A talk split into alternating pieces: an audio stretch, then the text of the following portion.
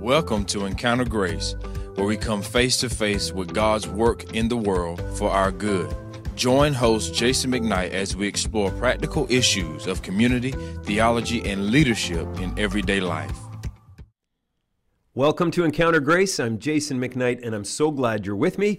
We have a great conversation today. Here we are, thinking Christians encountering God's grace in the world, and I'm here in the studio with Ron Capell and Sandra Hardee, this couple that God has brought together and brought to the body at grace and ministry here in Eastern North Carolina. They're both involved in a ministry called NC Cure. And so we're going to talk about that together, this outreach they're involved in, a very hard place in our society. And I hope that as you listen, maybe you're driving down the road or folding laundry or uh, going for a run, I hope that as you listen or watch, you'll learn a little bit and be touched and gain some hope for God's work in our world for our good. Well, Sandra and Ron, welcome. Hey there. Thank you. Thank you. We're so glad to be with you today. Let me ask you this. Let's just start the ball rolling. Uh, NC Cure. Sandra, you're the executive director of NC Cure. That's correct. And uh, I guess Ron is the bottle washer. I'm the chair- chairman of the Chairman board. of the board. Oh, chairman of the board. yes. Old blue eyes. Uh, well, tell us what is what is NC Cure? Well, NC Cure stands for the cure part Citizens United for Restorative Effectiveness. Okay. That's a mouthful. That's That why is- we call it CURE. and it is a nonprofit 501c3 organization. It was, it's began in um, 07, 2007, and it's an advocacy group. We advocate for the humane treatment of people in North Carolina state prisons. Advocacy group for humane treatment of the people inside of Inside the prisons, prisons and the state prisons. in the state prisons. Those run by North Carolina. Okay, That's great. correct. Yeah. So, what we hope will happen, our vision, is that our state will rebuild, resource, and restore these individuals so that they are prepared to enter the communities. So, that's our vision. Yep. You know, but our day to day work is this um, advocating for individuals and for them as a whole group. So it started in 07. Yes. And how long have y'all been involved? I got involved in maybe three years when uh, I, I left Kairos and got involved with NC Cure. I'd heard about it uh, from prisoners are talking about what it was. I didn't really understand it, but I, as I checked into it, I realized it's a really worthwhile organization. And then I got on the board of that uh, NC Cure, and uh, I've been there ever since. So, And, Great. and I only started in October of 2020. right. 2020. So, short time. Yeah, I'm in the 14 second months year. ago or 15 months ago. Right. Wonderful. Okay, so advocating for prisoners, uh, for people who are in the prisons, how do you find out about them? Or how do you know about them? Or, uh, you know, just describe a little bit of how it goes. Well, we, we put out, a, we published a, a newsletter called On the Wire. Okay, on And, the uh, wire. we publish it quarterly, and we has it has all kind of good information and little little good helpful tips to them and and Mm-hmm. uh, things about faith and so forth. And uh, So you publish this inside the prisons? Well, we give it we we publish it here. We and- mail and it. then it's- Yeah, it's but you mailed- mail it to we prisoners. mail it oh, to, okay. uh, to it's about 700 member people who are members. Right. They have to request it, They have to request it. So and then it goes okay. to them as individuals. And they become members of NC Cure. But when that I gotcha. when that uh, newsletter gets in there, you might send it to one person, but I swear to you, there's ten or twelve read it, Mm-hmm. and it's it's just po- it's goes through the entire prison system. Wow! And uh, it really gets has a big impact. So we get a lot of letters. We get about hundred letters a month back from that, and the prisoners talk to us about what's happening there. And they really, they really tell us the truth, what's going on, and that that, resp- that response is, uh, brings a lot of uh, interaction with prisoners, and, and also that also allows us to get back in touch with staff people at NCDPS and with Right. maybe out, outside people.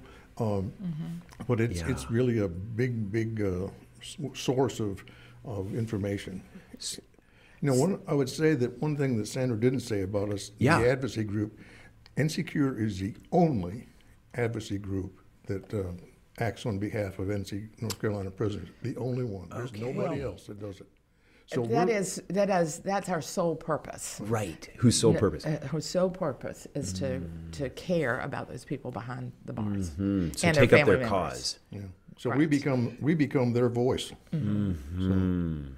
So that's what we say in the newsletters, and our, the letters we get back will sometimes be just tell me more about this piece of information, Yeah. or help me find a place to live when I get out, or um, I got attacked on such and such a day. Can you help me with this? You know, those kind, or I my medical care is inadequate. Tell you know such and such is happening.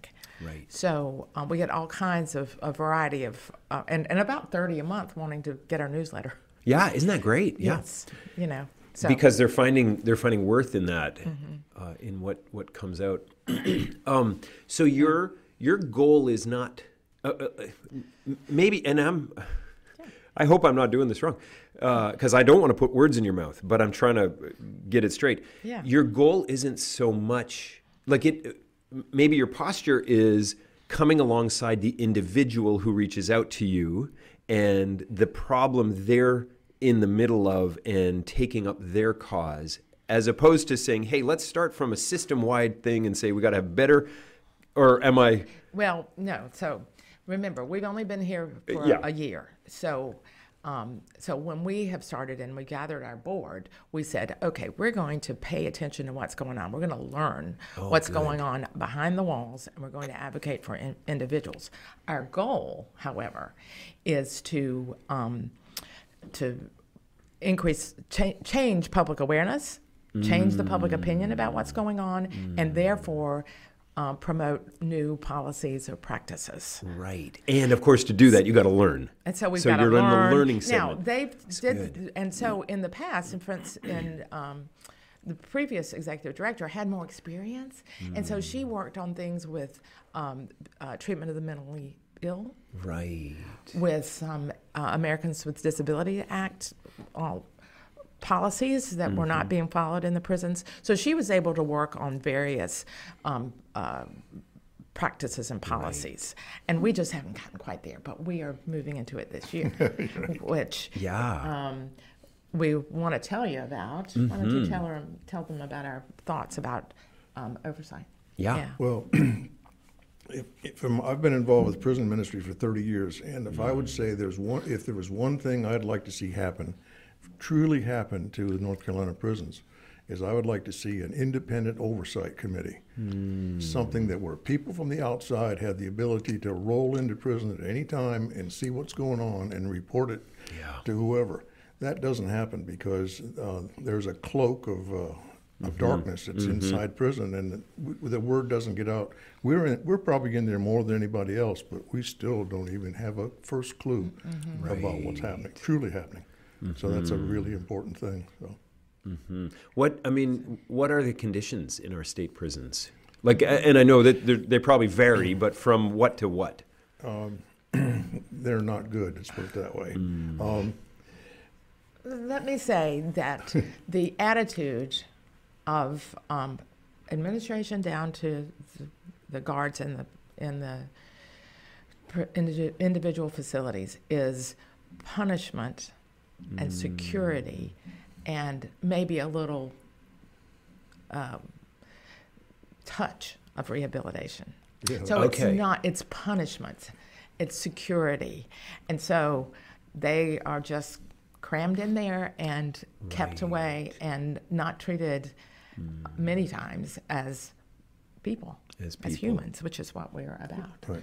So, um, for instance, um, you know, the only way they deal with discipline, and you know, you put a Bunch of thirty people. people in fifty-five. I mean, there's Yeah, crowd them in prisons. There's going to be some There's gonna be tension. trouble. Um, the only way they discipline is solitary confinement. Hmm. Okay, they call it restrictive housing.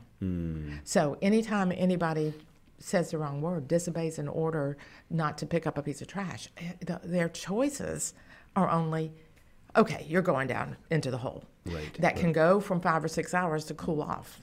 That we do hear a little of that, but it can be months, sometimes up to 14 months. And what that means is they're in a secluded uh, cell for 22 to 23 hours a day. And like three times a week, told you can come out and take a shower. Or you can walk around outside, you know, with only with other people that are, uh, you know, very, res- it's just very restricted. And in those situations, they can't even talk to their family members. They can't make, use the phone. So, I mean, th- th- So punishment and security as a as a mindset with very little rehabilitation. Right. That's an interesting like for me as an outsider who's new to this. Really, I mean, you know, oh, you're right. I mean, because there there is this this okay, you're paying your debt to society because it's mm-hmm. prison, it's people who have been convicted, Right. and security. You got to keep them safe and society safe. But rehabilitation, there's got to be hope. right. And what else would you add? Like to say, hey, okay, lessen punishment, security, not not be bleeding hearts, but Exactly. but not be so focused on that. Raise the heart for rehabilitation. What else would you add to that to make it a even a fourth or a fifth part of their rubric of the administration? Well, I would, I would, I would say that uh, the prison system does their best to try to keep people from communicating to the outside. The very fact that you that we could write a letter, Yeah. or that our family can do a phone call or, or write a letter, is tremendously uplifting to a, to a prisoner because he he doesn't get any outside involvement at all, and. Um, that's very uplifting. I, One of the things that always I write a I write a lot of letters to prisoners. I've been doing it for years and years. You really have, I know. As long as I've known you. And, and um, it's really it's really uplifting to me to get a letter back and say, I'm so glad you wrote to me and that you care for me, that you really, you truly, Ron, you really, really, really listen to what I have to say. Mm. And that really means a lot to a person because that, that shows a, that that person has a worth. That Yes. they're, they're really worth something. And uh, the prison system doesn't allow that. and it doesn't allow that, right? Exactly. Right. And and it. Oh, go ahead. I, I just want to say it's well Yeah. documented that the a primary um, um, cause or a s- factor associated with reduced recidivism, that is not coming back, Mm-hmm. Yep. is contact with family and friends. Really? Yes. Yeah. So that's simple. So it's that simple. So there is visitation, but it's very limited. Mm. Phone calls are limited. Mm-hmm. Uh, 15 minutes, and this thing goes, yeah, put in more money, kind of thing. Um, Right. So, um, and you know, especially right now during the COVID, this COVID pandemic, they have not had contact. Mm. Um, it's very hard for family members to to reach them, or and then you add this disciplinary. Hearing in there in so, in restrictive housing. So many of them that I mean, social contact is is really important and um, needs to be promoted. Oh, this is really promoted. This is really good to hear. This is really good to learn. So Well- thank you for for opening your hearts to to folks behind bars, and then opening our minds as well and our our hearts. Jason, Jason, something's happened very recently that really makes it a lot worse. Um, you used to be able to write a letter and or send. Let's say you're let's say you're a man that's in prison with a with all a family of kids at home, and they, they write a Christmas card or a birthday card or something that comes in all cute little notes and color coloring and so forth that's on it. It's a really it's a really uplifting thing to an inmate. Well, they made a change in the in the guise of it being to to slow down the traffic of drugs, which I I don't really believe that part of it, but they they put this thing in so there's all the letters, all the correspondence now goes through a an outside source that digitizes a letter, and so now it goes gets shipped down to a to a inmate as a digitized digitized col you know, Xerox of something with no color. It's just drab and it's just terrible. And uh, it's a really, it's a big, big downer for inmates. I mean, it's a huge downer. Yeah. And besides that, I think it's illegal. But uh, we haven't. Well, that that's why you're They're doing it advocating. in that many hasn't been- states. that hasn't been tested yet, but I'm sure it's going to be. Mm. Because all everything that gets sent into a prisoner gets put in a vault at uh, at this location, and, and just a copy gets sent. Wow. Which is really The same thing Well, it's pictures. dehumanizing. It's just oh, dehumanizing. totally yeah, Pictures totally are not dehumanizing. That's right. they're allowed. Can't get in there. in Well, there. I, I even remember when I would visit people in the in the little jail here, the jail, not the prison, but the jail, mm-hmm. and you'd you'd sit across from each other on the phone, but there was the the glass. And then when they built the new detention center, and now you're just looking at a TV screen, and they're somewhere on another floor, and you just don't even have Right. That that thought that you're seeing someone here. You're It- exactly it right. Just, I mean, they honestly they could be in Romania. Like it just, you know, and It's so dehumanizing. it, it is, and that, that is exactly what I thought as I left that day. I, and, and it's interesting, security instead of instead of rehabilitation or human humanization. Well, let's talk about you guys for just a second. Like how um, you've been you've had prisoners on your heart for 30 years, and you've Sandra been um, drawn in to to this. Uh, but um, when did that start for you, Ron? Like, how, why did that start for you? Well, it's a good good story because I was very involved with an organization called the Walk to Emmaus, which was a it's a very well known uh, Yeah. Christian ministry about pretty much about grace and discipleship. It's exactly right. And I did it for a long, long time, and then it got so that there were so many people that wanted to be involved with working on the, an Emmaus team. I said, well, I'll just sort of back out. And I, I sort of backed away from Emmaus for a long time, and then all of a sudden I heard about this thing called Kairos. What is Kairos? And I, was, I found out that it was Emmaus behind bars. Wow. And we were we were told it's Emmaus on steroids, and that re- and truly that's what it is. But uh, it took a long long time for it to come to to be fruition, and I ended up really going around in different states and and trying it out, hmm. and came back very enthusiastic. And I actually sort of helped start the form it, and- and it became real. And uh, before you know it, there were 21 prisons that were involved with it, and it's it just took off like wildfire. Hmm. But from the inside, if you were a, a Kairos person on the inside, it was a tremendously hmm. transforming ministry. Oh my gosh. Uh, and, and I'm not exaggerating. I've, I've seen somewhere between 50 and 75 men come to Christ. And women too. I've seen some women Yeah, come to Christ. yeah, yeah. And that's that really gets you pumped up. Mm-hmm. And it shows so much more hope. And, and every time you see someone make that step to come from the sewer up to up to uh, Christ, it is amazing, and that makes my faith stronger and stronger each time. It's great. so, Mm-hmm. and then I get. Um, Sandra saw all the great things that I was seeing with Kairos, and she got drawn into it. Yeah, and so I got into Kairos for Women for Right. a while before the um, prison close by um, was converted to a men's. Right, You know, so, but anyway, so I got involved there and actually spent time with four or five uh, women incarcerated in small group settings. Mm. And, oh, well, it can change your heart to hear that. These- it does. Hear what's going on with these women. Mm-hmm. So, um, Well, how long have y'all been married? going on 18 years. 10 years. 18 years. Yeah. And it's Wow. it's Yeah. it's certainly a God thing. We were led we were led together by God. We we, we met on the internet.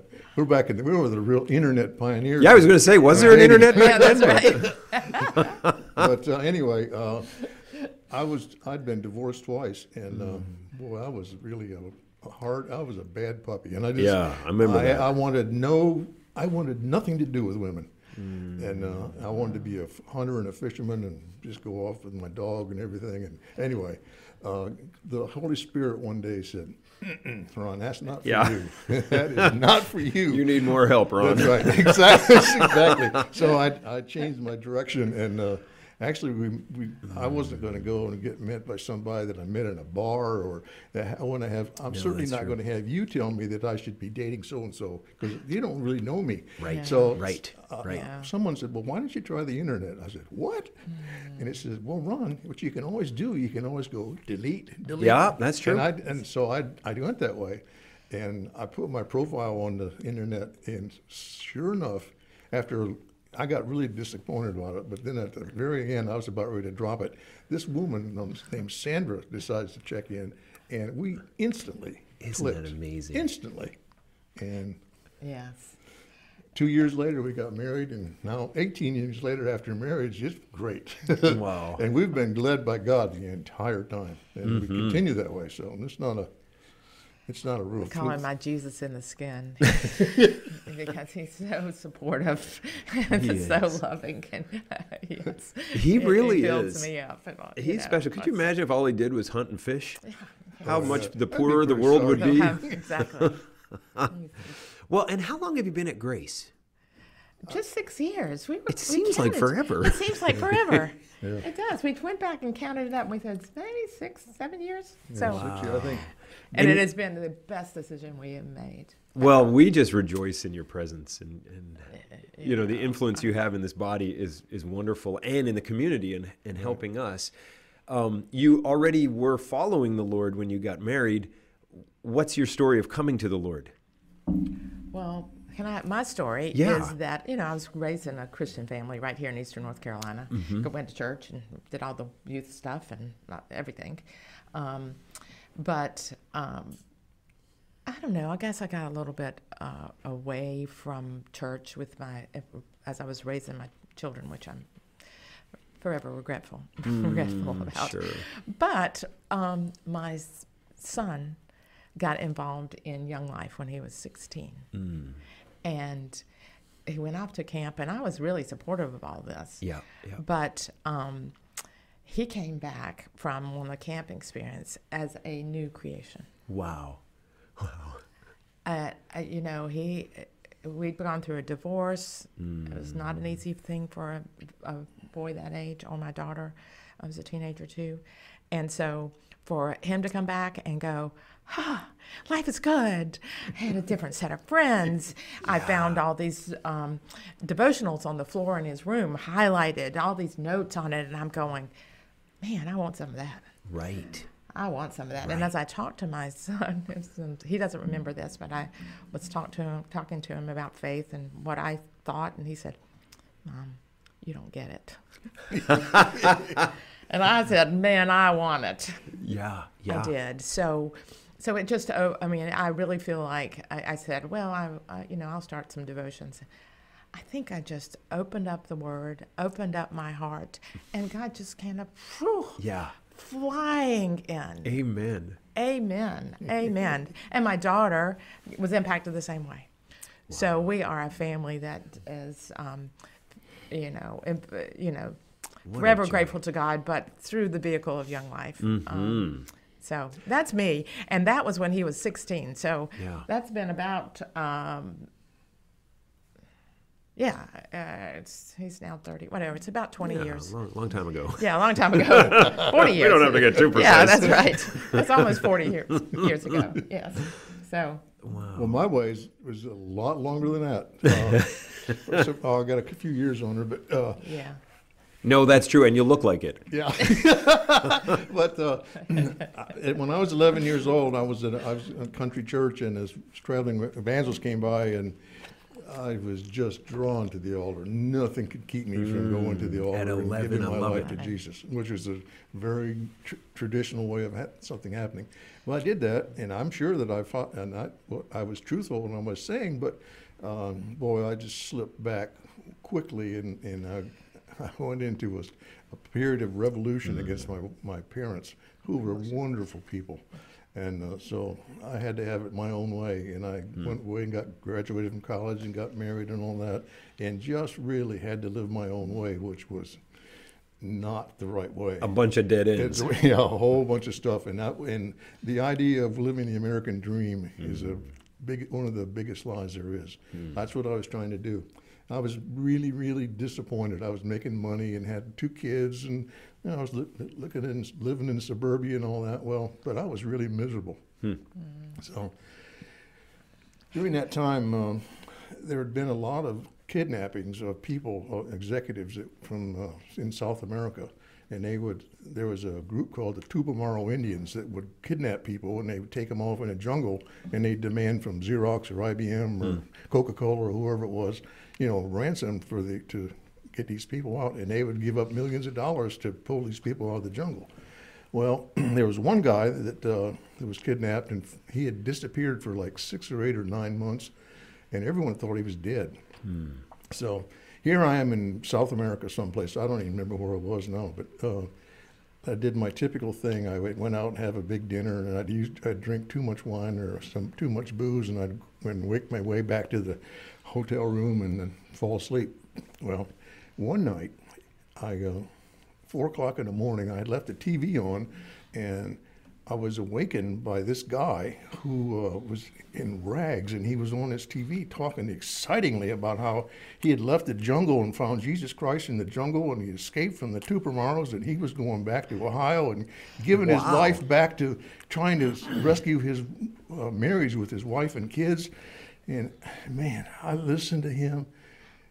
I him and said, Ron, that's exactly who you are. and I fell on the floor and sobbed and sobbed and sobbed and, and says, Jesus, I'm so sorry that I've lived such a terrible life.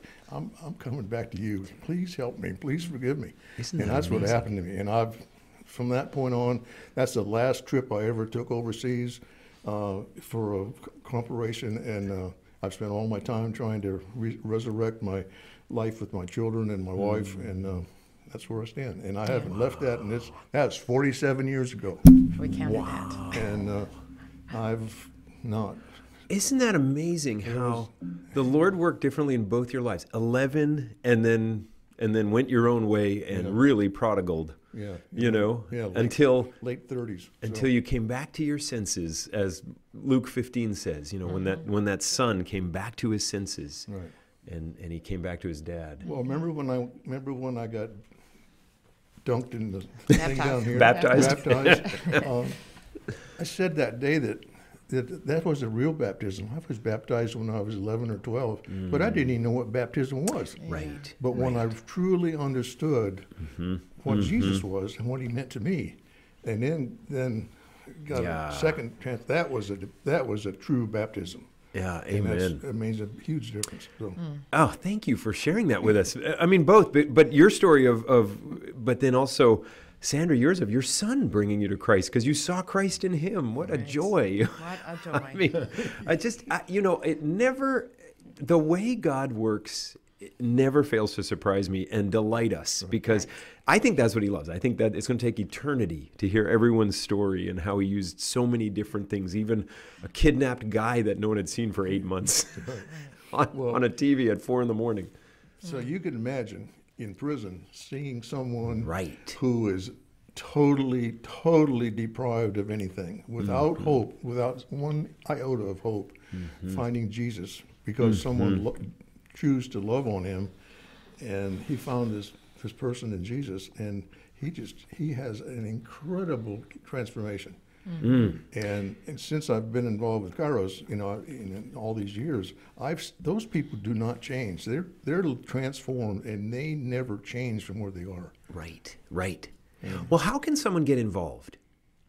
Someone listening today. Okay. Well, um, prayer. Yeah, we can Praying pray, for us all of us. is Yeah. something that um, I really believe that's uh, real. I mean, it was because of prayer that we got this thing going to begin with. Right. When we came on board, and um, there are volunteer opportunities, and we were talking last night. We could have more and more if we had enough volunteers. Mm-hmm. Yeah. We could have people sending birthday cards and Right. and holiday cards, you know, Christmas, Easter, those kind of things to these uh, to our members. Mm-hmm. Um, that would be so encouraging to them.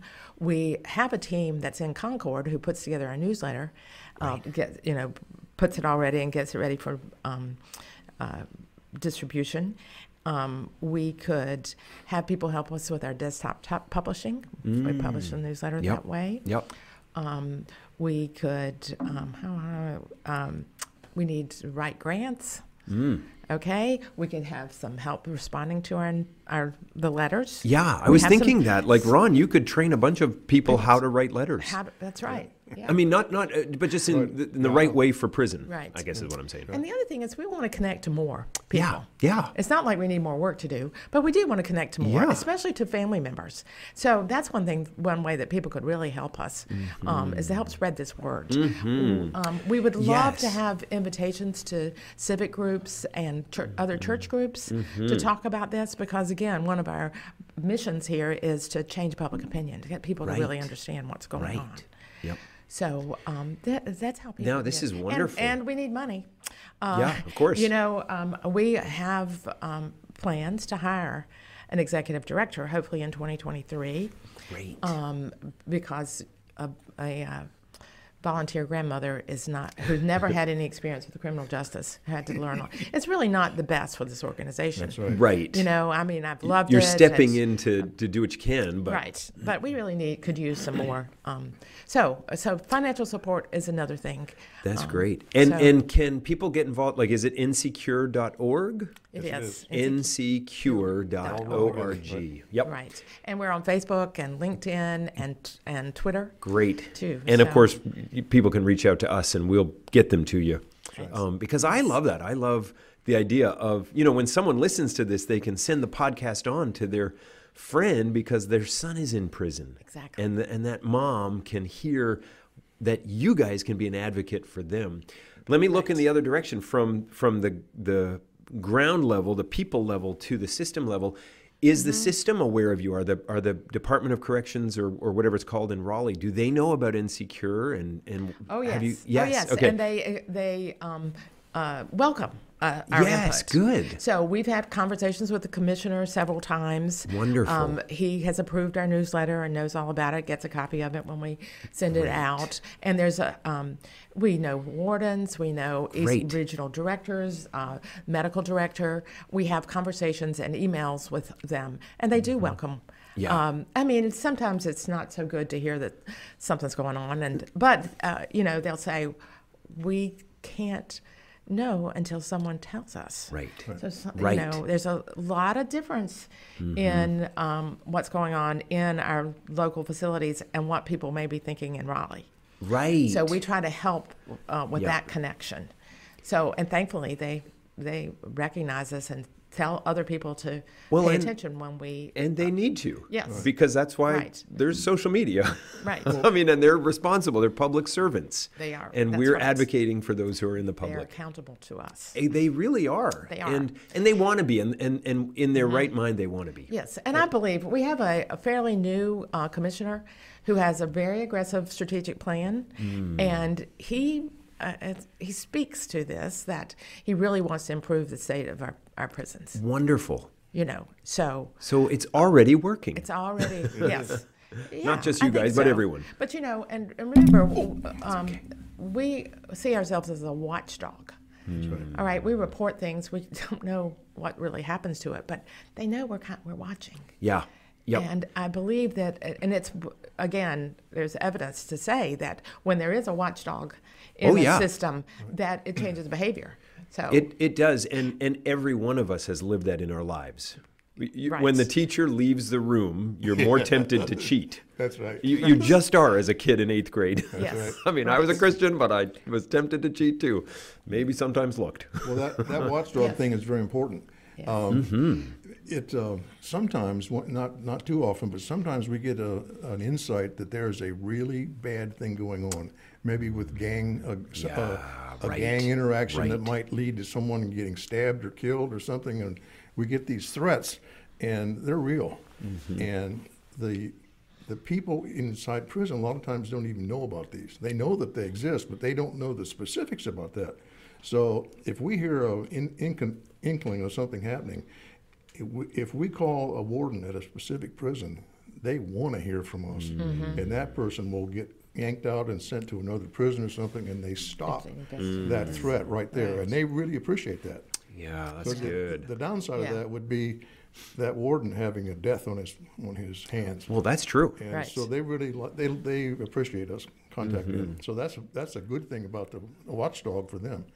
Well, But and it it's- also um, Yeah. it also gets involved. There we we have uh, there's an organization called PREA. That's that the individual at, handles sexual interactions and um, to try to try to stop rapes and things like that. Yep, yep. Well, we we get we hear things that have happened sexually that are that are not good, Yeah, and we yeah. can we can go back to the uh, to the authorities and work on that too. So it's Mm-hmm. it's uh, Right, and we ha- we collaborate with groups. Yeah, You know, we yeah. can't do anything legally with. s- We, we have no legal resources. That's not us. Yeah, but yeah, right. but but um, when, for instance, that we've there's a case going on right now of sexual assaults at one of the mm. women's prison, and um, I've been able to kind of hand it over and then continue to communicate mm. with the director of North Carolina Prisoner Legal mm, Services. That's very good. You know, and we're, Yep. we're you know working that way to um, get some resolution. Well, So watchdog is one way to say it. Mm-hmm. Uh, I- I think Ezekiel might have said watchman, Right. a, a watcher on the wall or a watchman on the Sure, wall. And same what you're doing is you're helping. Mm-hmm. See, the rest of us citizens who who just drive by or don't even know where prisons are, Yeah. um, we just don't think of what's going on behind the bars. But a civilization is only as civilized as we treat those at the lowest rungs. Absolutely. And, and I hate to say lowest rungs because you're not supposed to rank, but but these are folks that Mm-hmm. are at the mercy of civilization at this point. right. And so we're not a civilization of of like if we're not if we're not also extending humanity and dignity and worth. I mean, we're Mm-hmm. just we're recording this during the week of Martin Luther King Day and, and Sanctity of Life. I don't. It's going to be broadcast later, but this Yes. this whole idea of the the dignity of every human. That's right. Martin Luther King, Sanctity of Life, same thing. Mm-hmm. Um, We also say that for folks behind bars. And yes, they're serving their time. Right. They're they're convicted. Right. And so we're not saying that there should be no prisons. We're saying they should be honorable. And and we need to find that right line. And you're at least saying we're going to offer the stories of people as they tell them to us. I want to bring up this Yeah. idea, and that is um, that there's a dream in Mm. my mind, and and you know when people commit crimes, they should be separated from society, and that ought to be enough. Mm. You know, so they're protect. Or the system should protect the public, and also give an appropriate amount of punishment. So, but once they're there, the goal should be: what is it going to be like when they get out? Mm-hmm.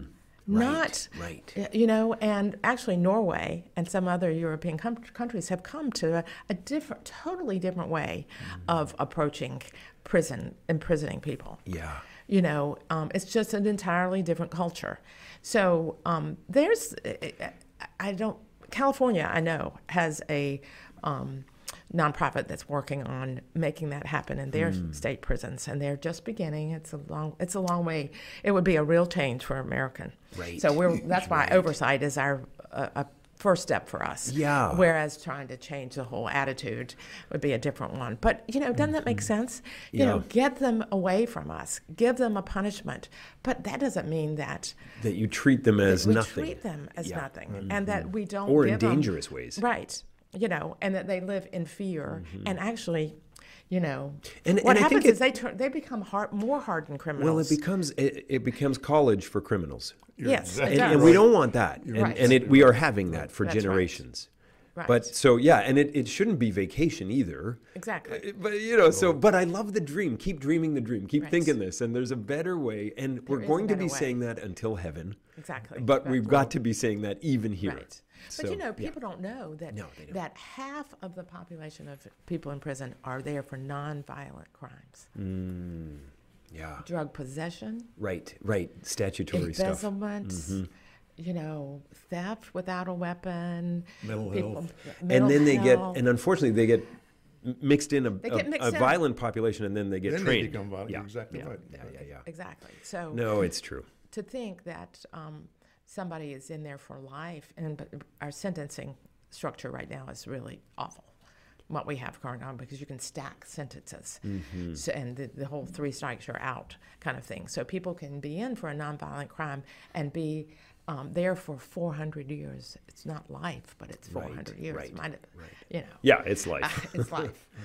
Well, So, and and anyway. and so that's out of the the that's into the legal system and, and into I mean there's so many things at play but what I really appreciate and you know kind of as we wind this up I just really appreciate you two saying hey here's someone without a voice let's be a voice here's a group whose voice is being covered over or just just don't have the resources. And so we as the body of Christ or as concerned citizens can come with compassion and mm-hmm. interest and empathy and say well we'll at least be a friend on the journey with you. And and that's what I love. And I love that Yes. nccure.org has many different avenues for folks uh, who are listening to this to be involved, and we can come and talk to you, Sandra and Ron, and um, and I just thank you for serving our whole society by serving those who are in prison because you, you really are leavening all of it by bringing grace and compassion in one corner of it. And so keep at it. I, I kind of see the tears. yeah, I mean, you know, um, God has to lead this way. Mm-hmm. And I think He is opening doors um, mm-hmm. Everywhere for, for this ministry. And, uh, you know, we just. You know, I'm, I've well, it's going to be great. Yeah, go ahead. I've made the comment several times that uh, that I think that the great, the next great revival mm. is going to come from the incarcerated. Yeah. I really believe that. Mm. I mean, because because when you see the enthusiasm and energy a person that's led to Christ in prison has, oh my gosh, it's just it's it's incredible. He becomes one who helps other people. He becomes one who protects other people inside. Uh, he becomes one who leads others to Christ. Exactly. So, um, and, and, I know or I've, she. I've known a lot Amen. of them have done that. So. You really have. I right. love that vision. And wouldn't that just be like God to bring the fourth great awakening through our prisons? Yeah. always, well, yeah, well, thank you for coming. And thank you just for sharing your hearts and your lives with us today in this mm. listening community at Encounter Grace, but really with the folks and their families uh, who are in the prison system. So, Sandra Hardee and Ron Capell, nccure.org. Thank you so much for being with us. And everybody, thank you for joining us on this great episode as we think about a corner of our society that we don't usually think about. Mm-hmm. And as we hear, God is at work there and we can join him. Yes, so, thanks so much. And we'll see you again. Thanks for the opportunity. This is a ministry of Grace Fellowship Church in Kinston, North Carolina. Visit gracekinston.org or follow us on